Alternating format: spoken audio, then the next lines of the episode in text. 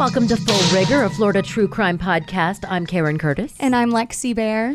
And today we have sent Jennifer Ross out with her little reel to reel recorder to go to Casey Anthony's house here in West Palm Beach and try to get a soundbite from her so we can do this, this story about what happened to poor Caylee and get it from the horse's mouth if she killed her own daughter, which, of course, an Orlando jury found her not guilty. Wow, I'd really like to hear what she has to say or even learn about her new movie, as I was told. Oh, yeah.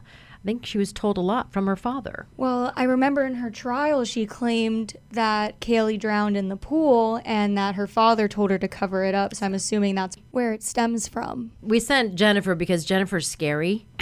Oh, yeah. and if anyone can get Casey Anthony to talk with Jennifer knocking on her door, we'll see what happens. For sure. But we'll bring it to you on our next full rigor if uh, we're successful or if Jen's successful. But today I wanted to talk about an interesting story that I covered back in 1993. So I'm going to set the mood here with what was going on in that time. So 1993 was right after the Rodney King, the acquittal of the four officers, the white officers that beat the crap out of him on video. Oh, yeah, there were huge riots. Yes, Right? awful. And right before the O.J. Simpson trial in 94. And I was working for Channel 25 as an anchor, and I was dating the, the chief photographer, Sean, who eventually became my daughter's father. And I married him. Oh, wow. We were out on a Work and play. We work and play. we were yeah. Don't play where you work. Okay, so we were out on a date, and he got beeped, pager back then, that there was a police shooting that a Palm Beach County Sheriff's deputy was shot, and that they were bringing him in on Trauma Hawk to Delray Beach Medical Center. And let me go back to 1991 because it, I was the health reporter at Channel 25. And I covered our trauma network when it became a trauma network here in 1991. And they made Delray Beach Medical Center a trauma center. And they also made St. Mary's Medical Center a trauma center, which meant back then that you would have a trauma surgeon, emergency physician, and nurses on site 24 7 and there would be a place for the helicopter to land because there's something called the golden hour. If you can get a patient to the trauma center within that golden hour, you can save their life. That's phenomenal. Yes. So they also got the helicopter, which is the medevac unit, and I was working with another girl here that was uh, in radio, and we picked out the name of the helicopter from 800 recommendations from elementary school kids from Palm Beach County, and one of the recommendations was Bill the big blue-lipped helicopter. Blue Lift. and uh, Life Flight and Eagle One. We ended up with Trauma Hawk because we liked the double entendre it, because it was trauma and it was a bird and it flies.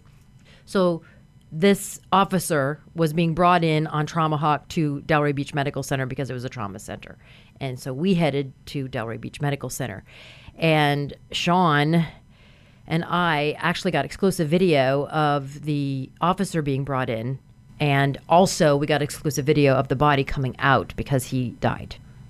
And get this at the same time, they brought the suspect who allegedly shot him at the time into the same hospital Oh because the suspect, Nicholas Hardy, had taken the officer, Sergeant Rocky Hunt's gun, and then shot himself in the mouth with it and tried to commit suicide, but was unsuccessful. It was so nuts that night. I can't believe you covered it. That must have been insane. It was. We had Trauma Hawk coming in and out. We had the deputy's body going in and out. You had Nicholas Hardy going in and out with his face shot off, and it was incredibly insane. That's insane. I mean, I will say it's hard to take him to two different hospitals when you have trauma victims at that level. But can you imagine being the doctors? that You're working on the one, the deputy, and then you're working on the guy that shot him.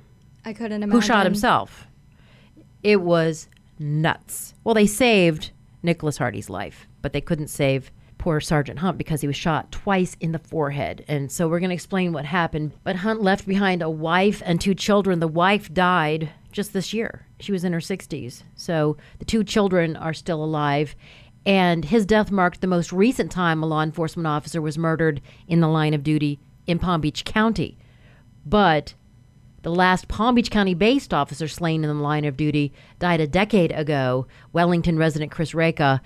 He was a Broward County Sheriff's deputy and he was fatally shot five times on August 10th, 2007, outside a Pompano Beach pharmacy. Oh, wow. And they finally figured out who did it. It took a long time. There were about 3,200 tips and leads, and it led to a guy who was in another shootout with four other police officers in Miami Dade County, killed one of them, and then they shot him 15 times. His name was Shawn Labeet. He was shot dead by the police in 2007 after he fired on four officers, killing one of them. So, I mean, that's just insane. What gets me is how he was able to kill multiple cops in the same year. well, what's interesting is what's with the cop killing, because when you look at Nicholas Hardy, why did he shoot Sergeant Rocky Hunt? And his friends said that a couple months before the shooting, he said that if he was going to be arrested by a cop, that he would shoot him because of what happened in the Rodney King situation. And that was the reason that they were giving that the murder was premeditated. Was that he had said that before if he was going to be taken down, he was going to shoot the cop. Remember what happened with Rodney King? You're too young, but there was video of him being severely beaten by four white cops, and they were all acquitted. So after the officers were acquitted, there was a huge riot and nine people were killed. I want you to hear what Bryant Gumbel said about it on the Today Show. The violence erupted after the acquittal of four white policemen in the beating trial of black motorist Rodney King. There's been looting, buildings have been set ablaze, and some motorists have been dragged from their cars and beaten. So far, Denny. nine people are reported dead. Scores of others have been injured, and Governor Pete Wilson has declared a state of emergency today, Thursday, April the 30th, 1992. I remember learning about the riots as a part of U.S. history Yes. growing up. Well, we watched it live. That that was back when they they finally had helicopters up to report news. You know, it really became a big thing, and so it was happening live. You were seeing Reginald Denny being hit in the head with a brick by people. It was horrific. You could I can't even watch it today. What they did to that guy. They pulled him out of his truck and just beat him. Even Katie Couric said she couldn't look at that video while it was playing on the Today Show. But listen to what they called her back in 1993. From NBC News, this is Today with Bryant Gumbel and Catherine Couric. That was back when Katie Couric was Catherine Couric. Oh, Way back when. But That apparently made an impression on young Nicholas Hardy. What exactly happened? Sergeant James Rocky Hunt was 41 when he died on February 25, 1993. He was responding to a silent bank alarm in the Lantana area. And what happened after that was not really planned, but it was cold blooded. It was cold. In the first trial, they convicted him of first degree murder and said it was premeditated. But what became the stumbling point was he was first sentenced to death, and then that was overturned in 1998 because Barry Krischer had argued that it was premeditated because of the Rodney King comment. But they found that it wasn't premeditated, so he got life in prison. From what the boys who were there said, it seems like Nick just panicked and shot this cop in cold blood. Exactly. We'll establish that. So, with respect to the coldness, the record establishes that on the night of the murder, Hardy and his three companions were driving around until their car broke down. And at that time, they all four exited, and Hardy had with him a 38 caliber gun that he had stolen from another guy's residence. His name was Joseph Ybarra. And he attempted to give the gun to one of the other kids, and they refused to take it. So he had it on him. And shortly after that, they were stopped by Sergeant Hunt, who was responding to the silent alarm. Remember Barnett Bank? No, I don't. Oh, you're too young. there, used to be Barnett Bank in Florida. and I think it became Bank of America. But anyway, he had responded to that. It was about 11 p.m. There was a silent alarm. And he saw these kids running across the road. They were stopped by Sergeant Hunt. Well, Glenn Wilson, one of Hardy's three companions, said that Hardy was paranoid and flinching. And he knew that the officer would find the gun on him. It appears that he made a spur of the moment decision to shoot the officer and immediately following the shooting, he attempted to take his own life. And that was another mitigating factor because why would he try to kill himself if he premeditated in killing the officer? Yes. It's like a knee jerk reaction kind of thing. So, suicide is not an action characteristic of someone who's reflected on his decision to kill somebody else. I mean, either way, he's a cop killer, no matter how you put it, but I do agree with how the courts went about it each time. In the first case, I believe that the prosecution proved beyond a reasonable doubt that Hardy killed Sergeant Rocky Hunt. And in the second case, where they commuted his sentence, they proved that it wasn't necessarily premeditated. the trial court relied primarily on his prior statement, and it was a very general statement made several weeks before the murder in reference to what Hardy would do if he were involved in a situation similar to that of Rodney King, who was beaten by police officers. And the court said we can't construe this as sufficient evidence of a cold, calculated, and premeditated plan regarding what Hardy would do if he were confronted by an officer under the circumstances in this case. Another thing that blows my mind is I don't understand what the Rodney King case in a whole other state has to do with a cop in West Palm Beach. A friend said that Hardy was planning this and it could be any cop and he was just trying to stick it to the man, as you would say, but I don't get how those two relate. Yeah, it's a totally different city, and race isn't involved in this. It's kind of like John Hinckley Jr. when he attempted to assassinate Ronald Reagan to impress Jodie Foster. How do they relate? They don't. Yeah, you're right. One has nothing to do with the other. So apparently, Hardy evidently was scared and shot Rocky in the head twice in the forehead, right in the middle of the forehead, so he wouldn't be arrested for carrying the firearm. So Hardy shot Hunt twice with the stolen 38 caliber handgun without saying a word. And then he bent down over the dying deputy and he took his 9 millimeter semi-automatic and ran and then he buried the 38 which was stolen and he took the 9 millimeter semi-automatic went into the bushes stuck the gun in his mouth and shot himself Well, yeah, he probably came to the realization, oh, sh- what about these three witnesses right here? yeah his friends were going what the hell dude so before sergeant hunt went over to frisk the boys he had radioed in that it was a false alarm but that he was going to check out these four kids that were on the scene For suspicious activity, Right. So they knew that, and he asked for someone to come as backup. And so another officer ah. did show up, and when he arrived, he found Sergeant Hunt shot and reported an officer was down. And the boys were like, well, the suspect ran. And that's when they put aviation up, they had canines, and they searched the area, and the dogs finally find Nicholas Hardy with a gunshot wound, self inflicted, a suicide attempt. And so they've airlifted Sergeant Hunt to Delray Medical Center, and then they find Hardy and they airlift him too. That's just insane. I don't know how those doctors must have felt, but to be fair, it's hard with trauma happening that quick to take him to two different hospitals. Yes. And to their chagrin, they were able to save Nicholas Hardy, but Sergeant Rocky Hunt died. His injuries delayed his trial for more than two years, right? Two and a half years before he went to trial. So, first, when they brought him in, he was in a coma, and then it took at least two years for him to rehabilitate and to learn to talk and walk. But believe it or not, he's able to talk and walk. And they even brought him into court one time, and he made this hand gesture. We all in the media thought he was either flipping us off or making a devil symbol, and that he was aware that you know he was still after the man. And so we're like, how can he not know what's going on? He's competent because he's making this hand symbol. And Hardy consistently told doctors that he couldn't recall what happened that February night in 1993. But March 17, 1995, in a statement by Timothy John Lintz, a cellmate of Hardy at the Palm Beach County Jail, he says that Hardy's memory may have been a little bit better than doctors said. Documents released by prosecutors say that Lintz said that Hardy bragged to him about being a gang member, that he and some boys were going by a Lantana area bank when the alarm sounded. Nicholas eventually evidently said he got scared and shot Rocky Hunt in the head so he wouldn't be arrested for carrying the firearm. And then Lintz said that Hardy described the shooting in detail, noting that Hunt was searching him when he pulled the 38 caliber handgun, pushed Rocky Hunt back and shot him in the middle of the forehead. This is according to his cellmate. I mean, as I said before, I think it was a pretty open and shut case. There's no doubt in my mind that Nicholas did it. Well, in December 1993, Hardy was found incompetent to stand trial because of his severe brain damage, but after spending more than a year in a special program for mentally deficient defendants, he was declared competent in 1995. So, during closing arguments, the defense attorney, Dean Wilbur, maintained that a West Palm Beach man killed Hunt and then shot Hardy to silence him.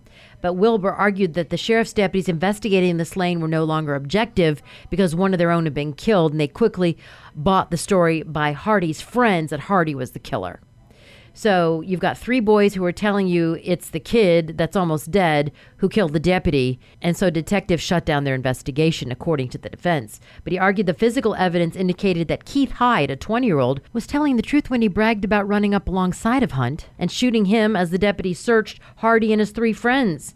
And those friends turned on Hardy because they had seen Hyde shoot Hardy because he was going to squeal. This was the whole thing the defense came up with. I don't buy it that they just believed the boys and didn't collect any type of evidence at the scene.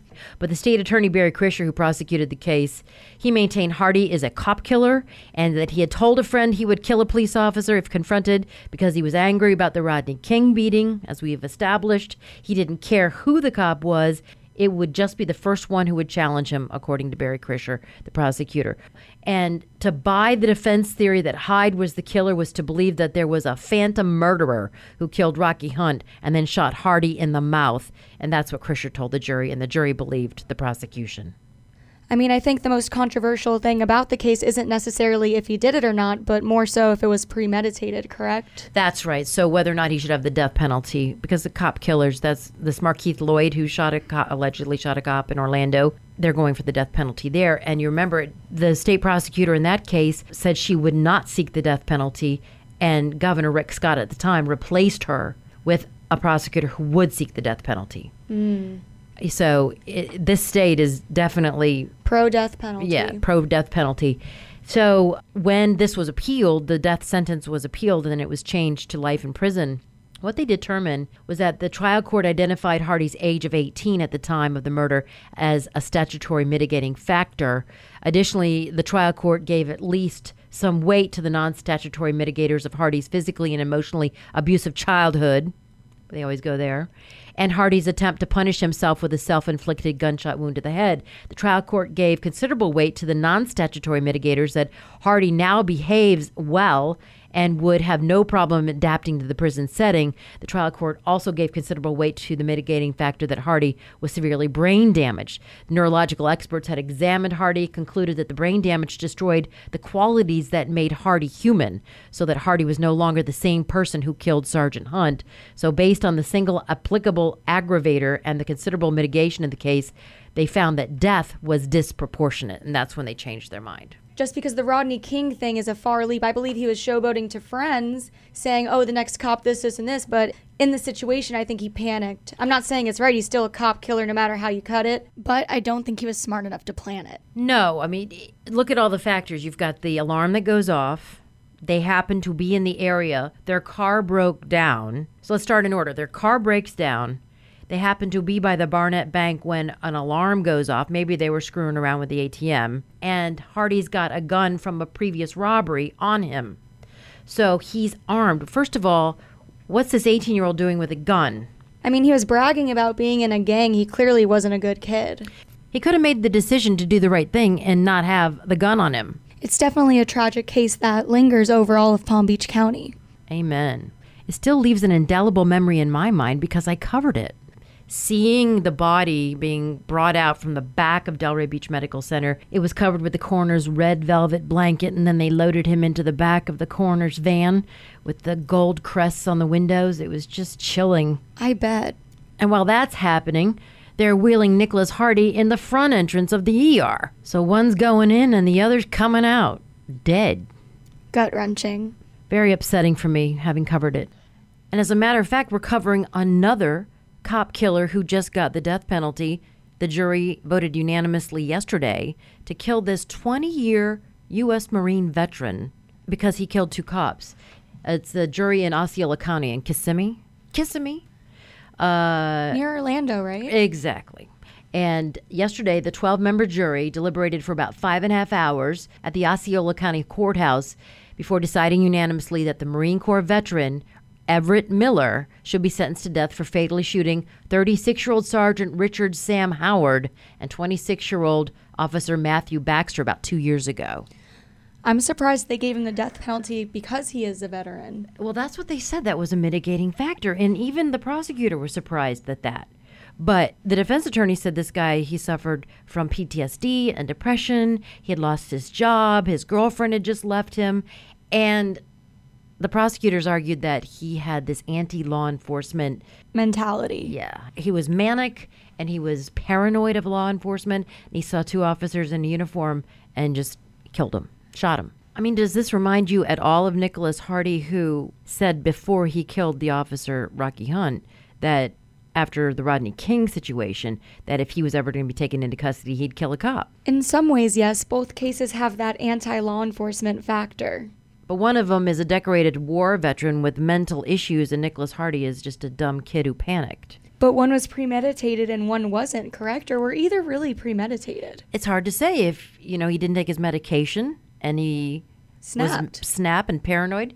It's very interesting. And the lack of premeditation was the mitigating factor that caused them to commute Nicholas Hardy's sentence to life. So the defense attorney, uh, Roseanne Eckert, told jurors that Miller would die in prison for killing Baxter and Howard, regardless of their vote. So either way, he was going to die by natural causes or at the hands of the state, and they picked the hands of the state. And she said, I'm going to ask you to consider how Master Sergeant Miller, the proud decorated Marine, turned into this broken, barefooted, mentally ill man. She said, There's nothing wrong with considering mercy and redemption.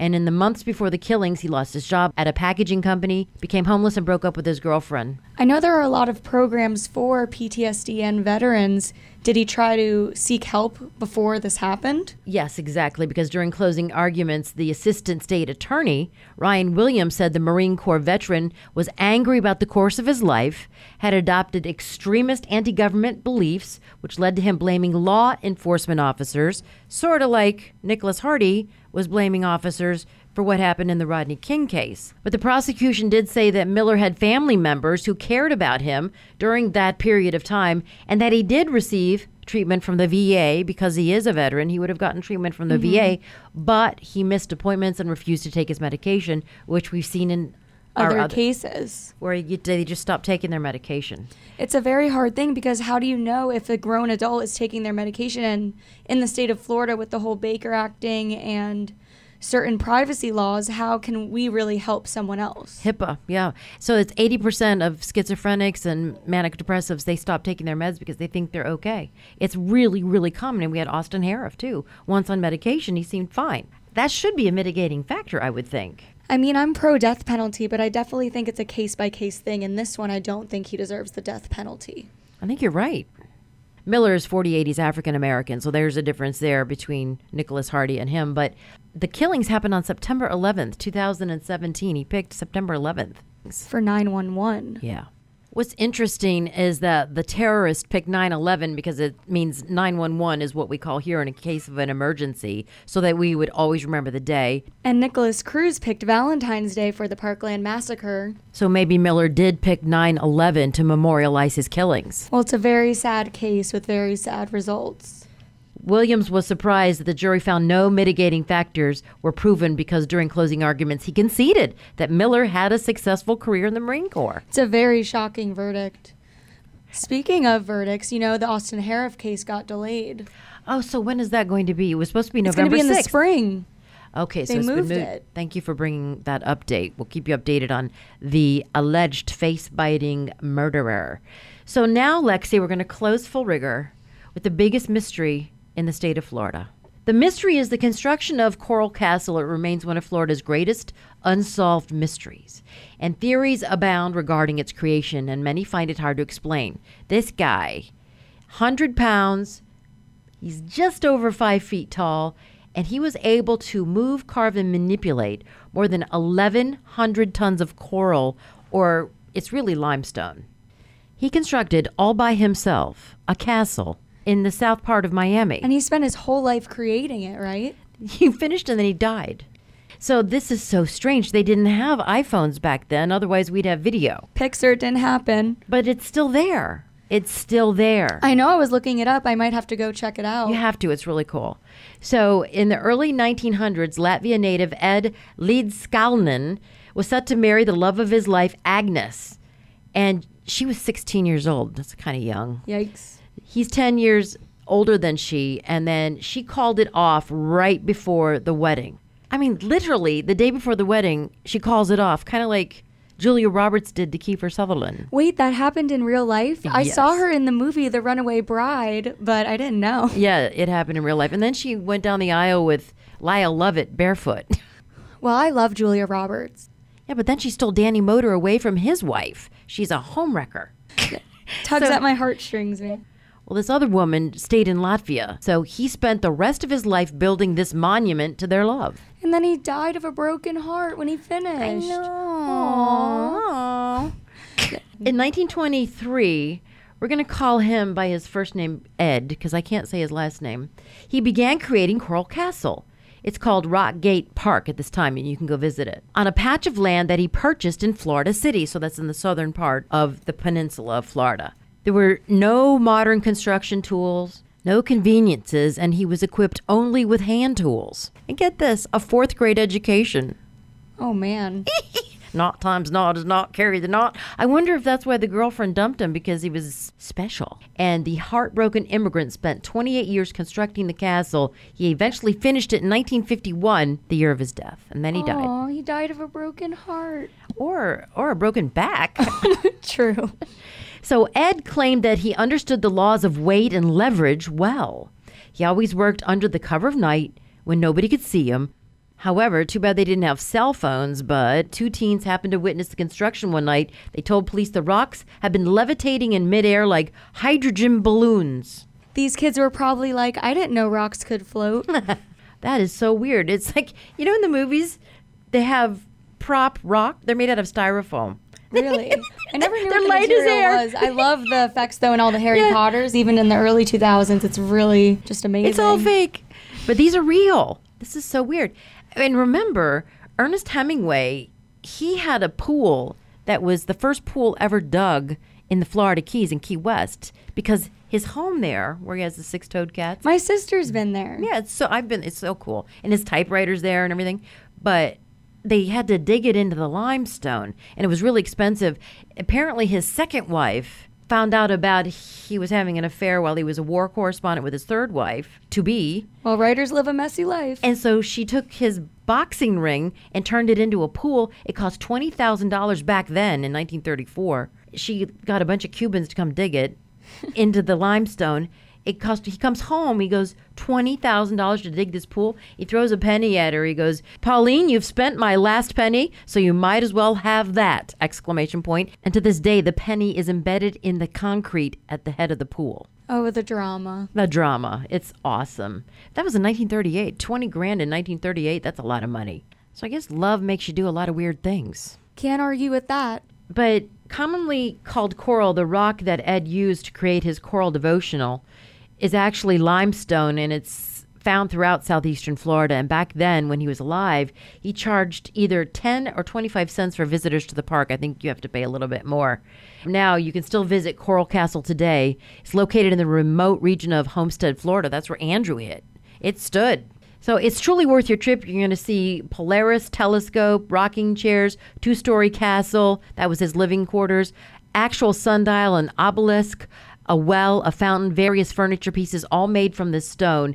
And then you'll find the nine ton gate that moves with a simple touch. When that massive gate broke a few years back, it took six men and a crane to fix it.